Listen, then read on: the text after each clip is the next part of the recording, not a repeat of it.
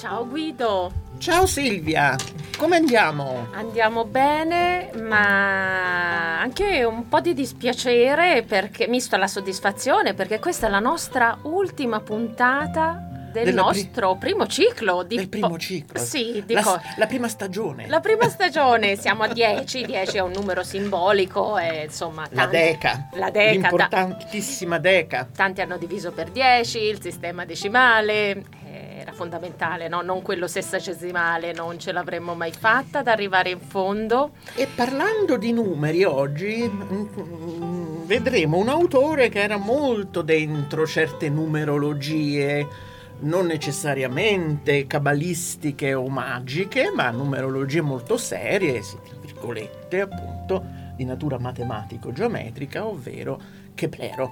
Quindi parli tu. Oggi Quindi parlo io. L'hai raccattata tu questa ultima Raccattata, quisquiglia. Quest'ultima quisquiglia, ma ti confesso una cosa, te lo devo confessare.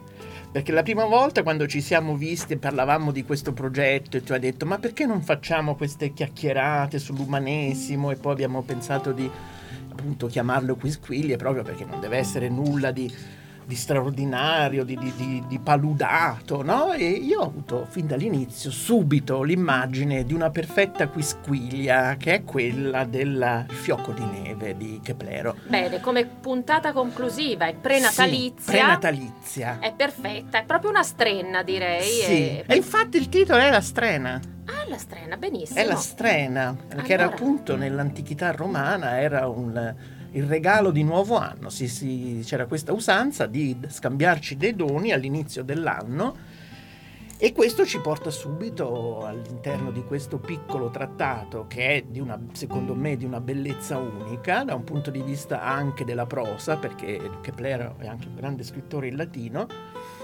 ci porta subito nel, nel tema perché nasce l'occasione di questo scritto, che poi si rivela una, come dire, una, una trattazione molto sofisticata, matematico-geometrica, di cristallografia del, del fiocco di neve, però nasce in maniera molto anche divertente, come qualcosa che è quasi scherzosa, e nasce come è un tentativo da parte di Keplero di trovare il miglior regalo possibile per il suo grande protettore e amico, perché anche amico, ovvero questa figura di consigliere della corte imperiale, si troviamo a Praga, quest'opera è scritta nel 1611 e questo amico consigliere, ma anche veramente mecenate di Keplero, è Johannes Matthäus Wacker von Wackenfels, nome molto dissonante che però ha un'importanza anche nella storia della cultura perché oltre ad essere un uomo politico era anche molto interessato all'astronomia. Noi sappiamo attraverso lettere, scambi di informazioni tra Keplero e Wacker che Wacker era anche bruniano, uno dei rari bruniani Dichiarato. dichiarati out of the closet, perché ormai, insomma, dopo il 600 dirsi bruniani non era poi così facile da fare, anzi, no? dopo, dopo- dopo il 600 Bruno diventa una- un autore quasi sommerso. Invece noi sappiamo da, da questi scambi di informazioni come Keplero eh, avesse una grande stima del suo amico Wacker, che però era dal punto di vista cosmologico, astronomico, un bruniano, mentre Keplero mai, mai avrebbe accettato l'idea di un universo infinito. Allora, tornando a noi, è una strena, questa piccola operetta che, che descrive la struttura del fiocco di neve, che Keplero immagina come possibile dono dopo aver però pensato in mille modi come meglio omaggiare il suo protettore. E la lettera introduttiva, la prefazione, è un capolavoro retorico, stilistico, perché si basa appunto su questa idea quale potrebbe essere il miglior dono Il motivo dare. occasionale. Il motivo cosa, occasionale. Ecco, che proprio ci porta all'idea della quisquiglia della nuca. Esatto. Mi viene da pensare a Marziale. eh. Esatto. Agli Xenia e agli Apoforeta. Esatto, bravissima, è proprio veramente ho pensato subito quando abbiamo crea- pensato a questa, a questa tipologia della quisquiglia, ovvero della nuca, no? Ti ricordi la nuca Certo. forse è troppo serio, però questa questo tipo di letteratura nugatoria, non so se si può dire perché in inglese nugatory ancora si dice, cioè scherzosa, fa pensare proprio al, al, prevalere dell'occasione sul tema stesso. È quasi come in questo, questo trattatello, è come se l'occasione per cui è nata questa idea nella mente di Keplero prenda possesso dell'intera trattazione e questa, inevitabilmente, questa analisi sofisticatissima, di nuovo ripeto, della struttura del, del, del, del fiocco di neve è in realtà parte di un grande gioco molto erudito e molto elegante tra questi due amici. Tra questi due amici. Perché dico è scherzoso elegante? Perché me, Keplero si presenta come eh, in cammino diretto verso il castello. Siamo a Praga, chi è stato a Praga immaginerà la scena. E, e sta camminando e, si, e tra di sé borbotta e pensa ma che posso mai regalare a quest'uomo coltissimo, ricchissimo io sono un matematico squattrinato non gli ho mai dato nulla infatti dice io ogni volta ogni anno gli do nihil, perché tutta la, l'analisi è basata su questo gioco anche di parole di nihil, nulla. E dice, poi questo, il problema è che Wacker è appassionato del nulla. E noi diremo, in che senso? E spiega che è un appassionato lettore di poesia molto elegante e un poeta neolatino francese, Jean Passerat, aveva scritto qualche anno prima proprio una una xenia, diremmo, una strena dal titolo Nihil, dove si giocava su questo, l'ambivalenza del, del nulla, del non essere, che insomma sappiamo benissimo, anche non c'è bisogno di essere filosofi per capire quanto possa essere interessante il concetto del non essere. E allora eh, Caplero dice cosa mai gli posso regalare? Non gli posso dare nulla perché ogni anno gli do nulla, non gli posso dare più di del nulla perché è una persona che non ama il troppo. E qui già entriamo in una, in una mentalità molto interessante dove non bisogna esagerare, dove non, è, non bisogna essere pacchiani e volgari, è un ambiente di corte, bisogna essere appunto dotti ma al punto giusto. E quindi dice l'obiettivo deve essere un quasi nulla, pene nihil, e allora comincia a domandarsi, ma quale potrebbe essere il penenile? E qui comincia tutta un'analisi divertentissima, coltissima, su vari concetti e realtà. Del quasi nulla. Del quisquiglia. Eh sì. È un'enciclopedia delle quisquiglie. Si comincia con l'atomo. Dice, ma l'atomo no, io non ci credo, non esiste perché Keplero non è atomista e non crede che esistano atomi. Allora dice, prendiamo gli elementi e anche qui, un po' come abbiamo fatto noi, ti ricordi all'inizio, immaginiamo l'universo, la terra, il cielo, tra il cielo e la terra, e lo stesso fa anche Keplero. La terra, quindi immagina i granelli di polvere, ma questo l'ha già fatto Archimede quando cercava di misurare la terra, e poi diventa troppo, perché quando mettiamo insieme la polvere poi si creano dei, appunto delle, delle realtà troppo, troppo già positive. E poi la polvere è pericolosa, per un punto molto divertente, dice dove la polvere poi si attacca alle travi, ai mobili e diventa, diventa una realtà che certamente non è più un quasi nulla, anzi diventa una, una, una presenza molto, molto soffocante. Noi immaginiamo no, questa realtà quando la polvere si attacca, non so adesso quale sia il nome in italiano, anzi se mi aiutate perché... Lo Swiffer. no, ma questa è una questione seria, nel senso, quando la, la, la, la polvere ma, non è più... Ma è, è serissima la mia, sì, perché sì, è, no. riguarda, il magne...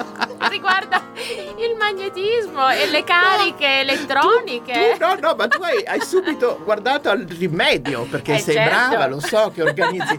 Io invece sono diventato succube ormai della polvere ma la polvere che diventa, che si appiccica al, alla, ai mobili, alle travi, sì. questo come si chiama in italiano? Perché l'inglese è grime, grime. Eh, tu dici quella, quella mh, mm, proprio la polvere polvere o quella prodotta dai tarli? Do, no, è la polvere che dopo un po', perché eh, Kepler è affascinato da questo fatto che a un certo punto la polvere cresce, crea una realtà insieme alle travi, alla mobilia e diventa difficile da togliere, no? Io, guardate che è un'indagine questa serie, ho prof- profitto della quisquiglia perché sto facendo proprio un'indagine, ma il grime in inglese, quella che si appiccica, la polvere terribile che lo Swifter non serve più, era questo che dico. ci vogliono Ci prodotti. vuole l'olio di gomito Sai proprio. che ci vuole? Ci vuole, come dice eh, Kepler alla fine della- della- di questo trattato. Io non vi posso veramente risolvere come poi arriva l'origine del fiocco di neve, perché è una geometria perfetta, Eh. Esagonale, no? Certo. E quindi lui prova tante vie e alla fine dice dovremmo chiedere aiuto alla chimica. E così anche per il grime dobbiamo chiedere aiuto alla chimica. Ma tornando a questa introduzione molto divertente e galante, insomma, si fa tutto un esame di possibili quisquiglie vicino al nulla che possono essere regalate al suo amico e alla fine proprio dice mentre sto per attraversare il ponte sul fiume Moldava che è il ponte di, San- di Carlo, l'imperatore Mhm. Carlo, del re Carlo, un fiocco si appoggia sul mio, sul mio cappotto, insomma sulla mia, non so adesso come chiamarlo, sul mio vestito, perché è inverno, Un mantello. un mantello, forse un cappotto non è molto appropriato, su questo mio mantello, e allora la- vede la luce, dice, ecco il mio dono perfetto per Wacker, un fiocco di neve, porterò un fiocco di neve a, a, a Wacker. E allora comincia però a agitarsi perché dice, devo correre perché anche solo, anche solo parlando troppo, dice, dice Keplero, lo, lo sciolgo, quindi già, già, già eh, fi- finisce. È interessante questo perché uno dei requisiti che Keplero eh, individua come dono perfetto per Wacker è proprio il fatto che non duri troppo. Per questo anche la polvere non può essere una polvere appiccicosa. No, qualcosa che non rimanga, che però dia l'idea che sia appunto vicini al nulla. È questa è l'introduzione. Questa è l'introduzione. Dopodiché comincia un'analisi altrettanto divertente ma molto seria su che cos'è la struttura geometrica della- del fiocco di neve. Keplero è un convinto platonico, convintissimo, ritiene che la realtà sia davvero scritta in, in, eh, linguaggio matematico ed è per lui la- l'analisi, l'analisi dell'esperienza è un modo di provare che questa ehm, che l'archetipo è geometrico. E, e comincia quindi da qui a inizio tutta un'analisi interessantissima in cui il fiocco di neve è messo insieme al seme del melograno, è messa insieme alla celletta delle api nell'alveare, a tanti altri fenomeni, alle piante, a certi tipi di piante, dove c'è questa tendenza all'esagono. All'esagono. All'esagono. Alla forma. alla forma, alla forma. Però perché- io sapevo che lui poi non arriva a riconoscerne correttamente la struttura, giusto? non può perché non, Non ha, può, non ha gli mezzi. non ha le- Eh. le- le- come dire, non ha, non è non- la cristallografia minerale, qualcosa che Ovviamente. arriverà dopo.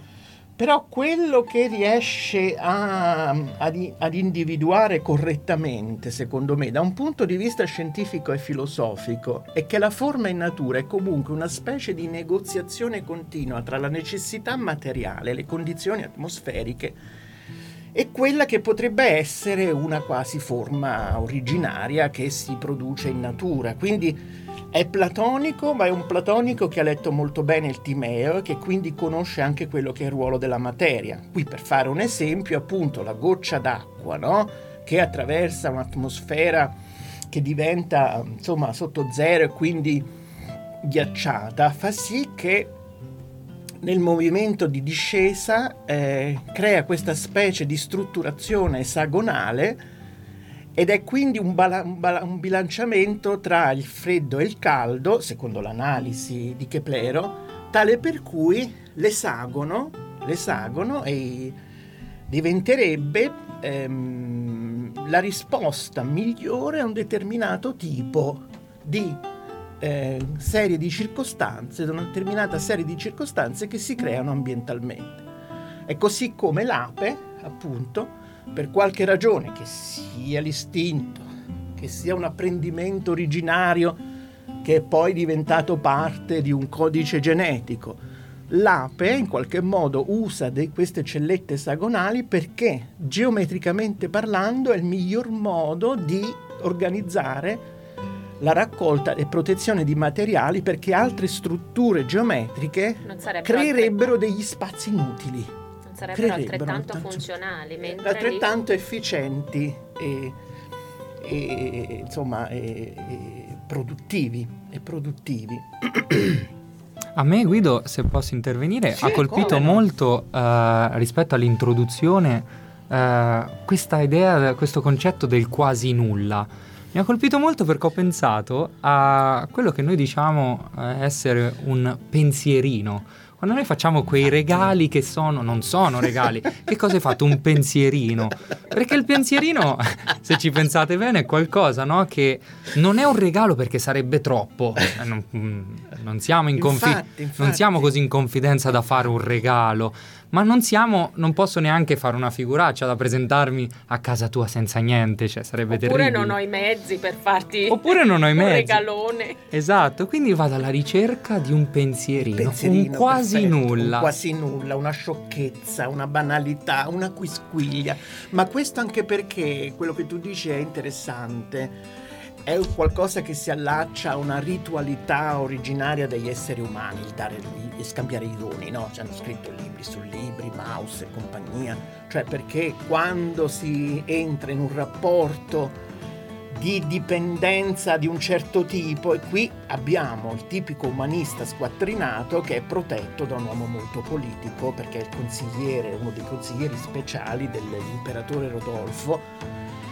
e quindi in realtà questo che è divertentissimo è elegantissimo perché quello che tu dici si entra in una logica ritualistica, antropologica molto profonda che è quella come scambiarci doni. Anche tragica un po', eh, se eh lo sì. rimettiamo nella prospettiva, perché alla fine è una forma di negoziazione in eh cui... Sì tutto questo aspetto del nulla, del quasi nulla, della bazzecola, eh, in realtà nasconde una eh, contrizione, un lavorio del pensiero che è esattamente il contrario. Ecco. Esatto, eh, quindi eh, è tutto mh, mm, una, un gioco retorico per dire insomma tutto questo lavoro e questa riflessione alla fine rappresenterà per il destinatario un quasi nulla. Questo è anche molto, molto tragico.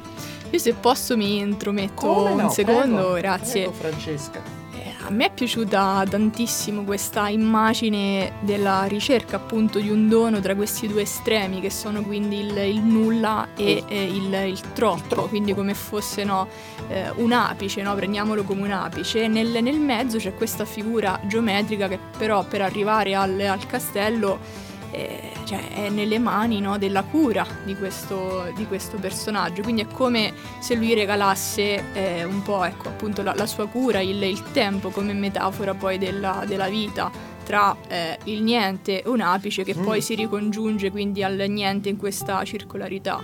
Quindi l'ho trovata ecco più che altro un'immagine metaforica forte, lui gli regala una metafora quasi. Sì, ed è tutto veramente, se avete modo leggetelo, eh. poi mh, il latino è spettacolare, adesso vi dirò anche la ragione per cui. Questo del, del momento in cui eh, ha scoperto il fiocco di neve, dice ti posso regalare il fiocco, eh, dice appunto, ve, ve, lo leggo un attimo, è una, insomma proprio una frasina in latino, animam contine, cioè trattieni il respiro, ma è l'anima anche come anima, no? Quindi Keplero, non, non, non, diventare troppo eccitato che sciogli tutto. cioè, è il anima, fiato, è il fiato. È il fiato, anche. sì sì, anima contine. Il calore. Eh, trattieni il respiro, trattieni il... il ehm, altrimenti eh, Nedenu e Nilla Kipias, altrimenti non avrai di nuovo niente, come è lui, proprio si presenta come il tipico matematico senza squattrinato, senza arte né parte Volevo anche eh, dire un'ultima cosa per concludere, cioè io ritorno a uno dei miei soliti tormentoni che è quello del, del, del, dell'umanista scienziato. E che Plero secondo me incarna questo, questo aspetto molto bene, per questo che vi dico il latino è bellissimo, complicato, eh? non è un latino non è un latino magari armonioso, sem- mm, semplice da un punto di vista, come dire, ehm, perché magari ha una struttura chiara, è sempre molto nervoso perché chiaramente è una persona che davvero pensa molto, ma è una persona che si è formata su letture interessantissime, classiche, oltre che di, di scienza, di fisica e astronomia. E secondo me un aneddoto rende bene questa sua qualità particolare. E, ehm, prima di tutto bisogna dire che Keplero voleva diventare teologo, quindi aveva in mente una carriera molto diversa ed infatti anche con l'aiuto di protettori, insomma fin da, da, da, da bimbo, perché in, in, un precedente, in un precedente incontro, una precedente quisquiglia, eh, mi sembra proprio con eh, Francesca, dove parlava Francesca, si parlava del di questi condottieri di Ventura, soldati, il Valentino. Valentino, eccetera. E il padre di Keplero era un soldato mercenario che viveva alla meglio e abbandonò la famiglia. Quindi si parlava del, del, condottiero in Italia che diventa anche magari un uomo di cultura. Qui immaginiamo invece una situazione in cui la famiglia soffre perché appunto manca questo aspetto eh, culturale, anche se la famiglia dei Keplero era come dire, di moderata cultura, era importante la mamma,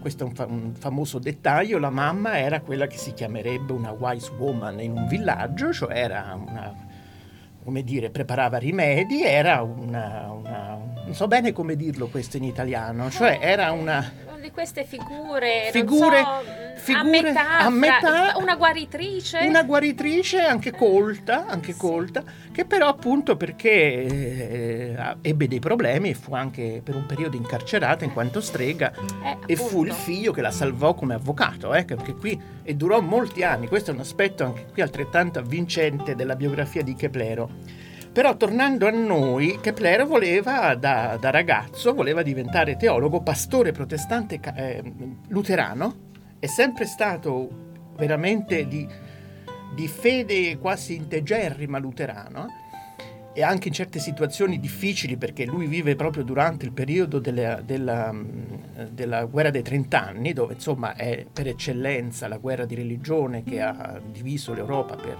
per un bel periodo di tempo.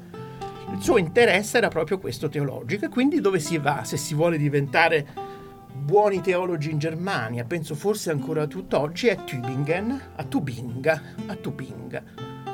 E, ehm, se non che a Tubinga questo studente molto promettente, eh, gli dicono a un certo punto si è liberato un posto per insegnare matematica a Graz, in Austria, e lui malvolentieri accetta perché comunque deve lavorare e quindi invece di continuare a diventare dottore in teologia, comincia ad insegnare matematica all'Università di Graz, scuola superiore in realtà, poi andrebbe meglio detto, scuola superiore. Ci sono pochissimi studenti di matematica e per guadagnarsi lo stesso da vivere accetta di insegnare latino e retorica. Questo per dire che si è fatto veramente le ossa insegnando queste lingue, diciamo, strane, perché conosceva anche un po' di ebraico, aveva studiato il greco, e... ma ciò non toglie che sia anche uno dei più grandi veramente scienziati dell'epoca. Insomma, noi tuttora studiamo le famigerate tre leggi di Keplero quando si studia fisica, certo. con tutto, magari senza sapere tutto il significato teologico che c'è dietro, perché di nuovo per Keplero le tre leggi erano una prova della, della, della, dell'origine divina dell'universo però veramente il, il suo retroterra, la, la, sua educazione, come nel caso, nei casi in cui si è parlato di queste figure di umanisti nelle, nelle sessioni precedenti, anche in questo caso l'educazione era, io direi, scientifico-umanistica. Sì, sì, non c'è la divisione fra i due ambiti. Una curiosità, ehm, l'edizione eh, lui ha, a cui lui ha sovrinteso è accompagnata da illustrazioni? No, che io sappia no. No, no. quindi eh, nella, sua, nella produzione... Eh, delle opere di, Klep, di Keblero non, il testo non è accompagnato da illustrazioni. Altre opere penso forse eh, dovrei, dovrei controllare, sicuramente tanti diagrammi e tanti eh, diagrammi e come si può, possono dire ehm, sche, tavole, tavole, tavole. dove si ta, tavole di calcolo perché l'ultima opera che è il coronamento di, della sua carriera come come astronomo, astronomo di corte imperiale, sono le tabule rudolfine proprio Rodolfo, in onore di Rodolfo l'imperatore, che sono, insomma, eh, eh, all'epoca erano degli apici proprio per, ehm, in, in, nel campo della precisione, delle, delle grandezze astronomiche e delle effemeridi, di tutti quegli apparati che servivano poi per, ehm, per calcolare tutti Però calcoli e non immagini, questo anche è interessante. Guarda, ah no aspetta però, ah. adesso giù che me lo dici, io li, un'immagine invece, questa è famosa,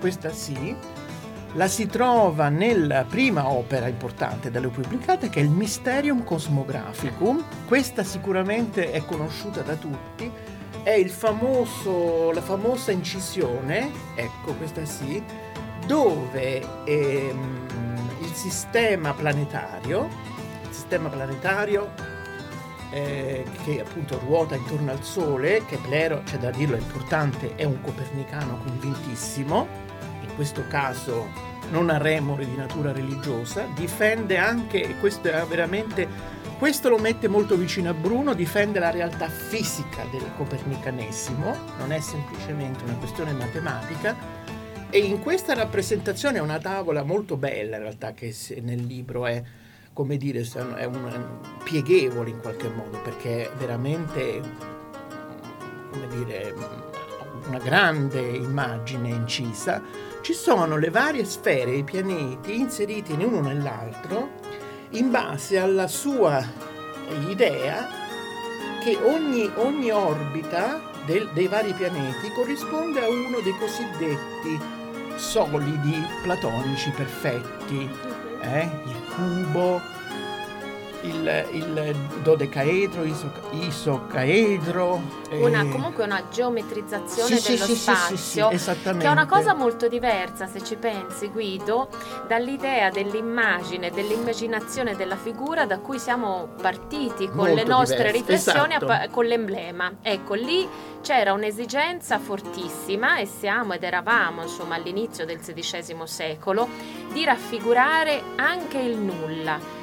Qui forse, e mi chiedo se sia eh, un progresso o un regresso, ma forse è un progresso, perché Plero non c'è più bisogno di rappresentare questi elementi in maniera così forte quantomeno. Eh, e mi sembra un progresso perché devo dire che eh, evidentemente non ne aveva bisogno, quindi la sua mente riusciva a raffigurare non solo la sua mente, ma anche evidentemente la mente di chi di questi testi usufruiva a rappresentare questi sistemi complessissimi certo. senza bisogno delle immagini. No, me lo chiedo perché oggi eh, schematizziamo tutto, eh, riduciamo, anche imbruttiamo anche tutto e questo mi sembra molto interessante. Ecco, cioè eh. meriterebbe un approfondimento, sicuramente eh, chi di dovere se ne è occupato, però sì. mi, mi colpisce ecco, questa cosa che nella speculazione scientifica di questo momento storico non si senta l'esigenza di raffigurare,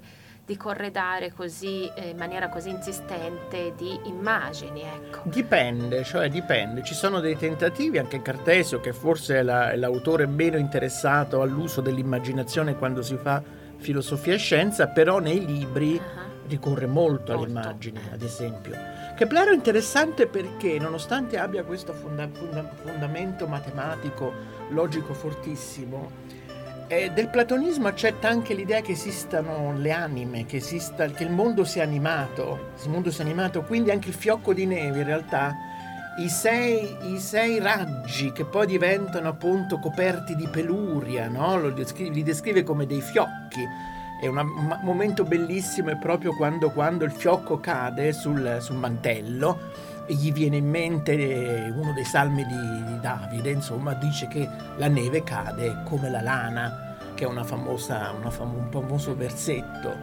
di un salmo e questo per dire come sia diverso da altri autori scienziati dell'epoca. In un precedente incontro abbiamo parlato di Galilei, anche se brevemente, Galilei non aveva una grande opinione, non aveva una grande eh opinione del, di Keplero e mi ricordo c'è questa frase che lui scrive in una lettera, le fanciullaggini del signor Gueplero.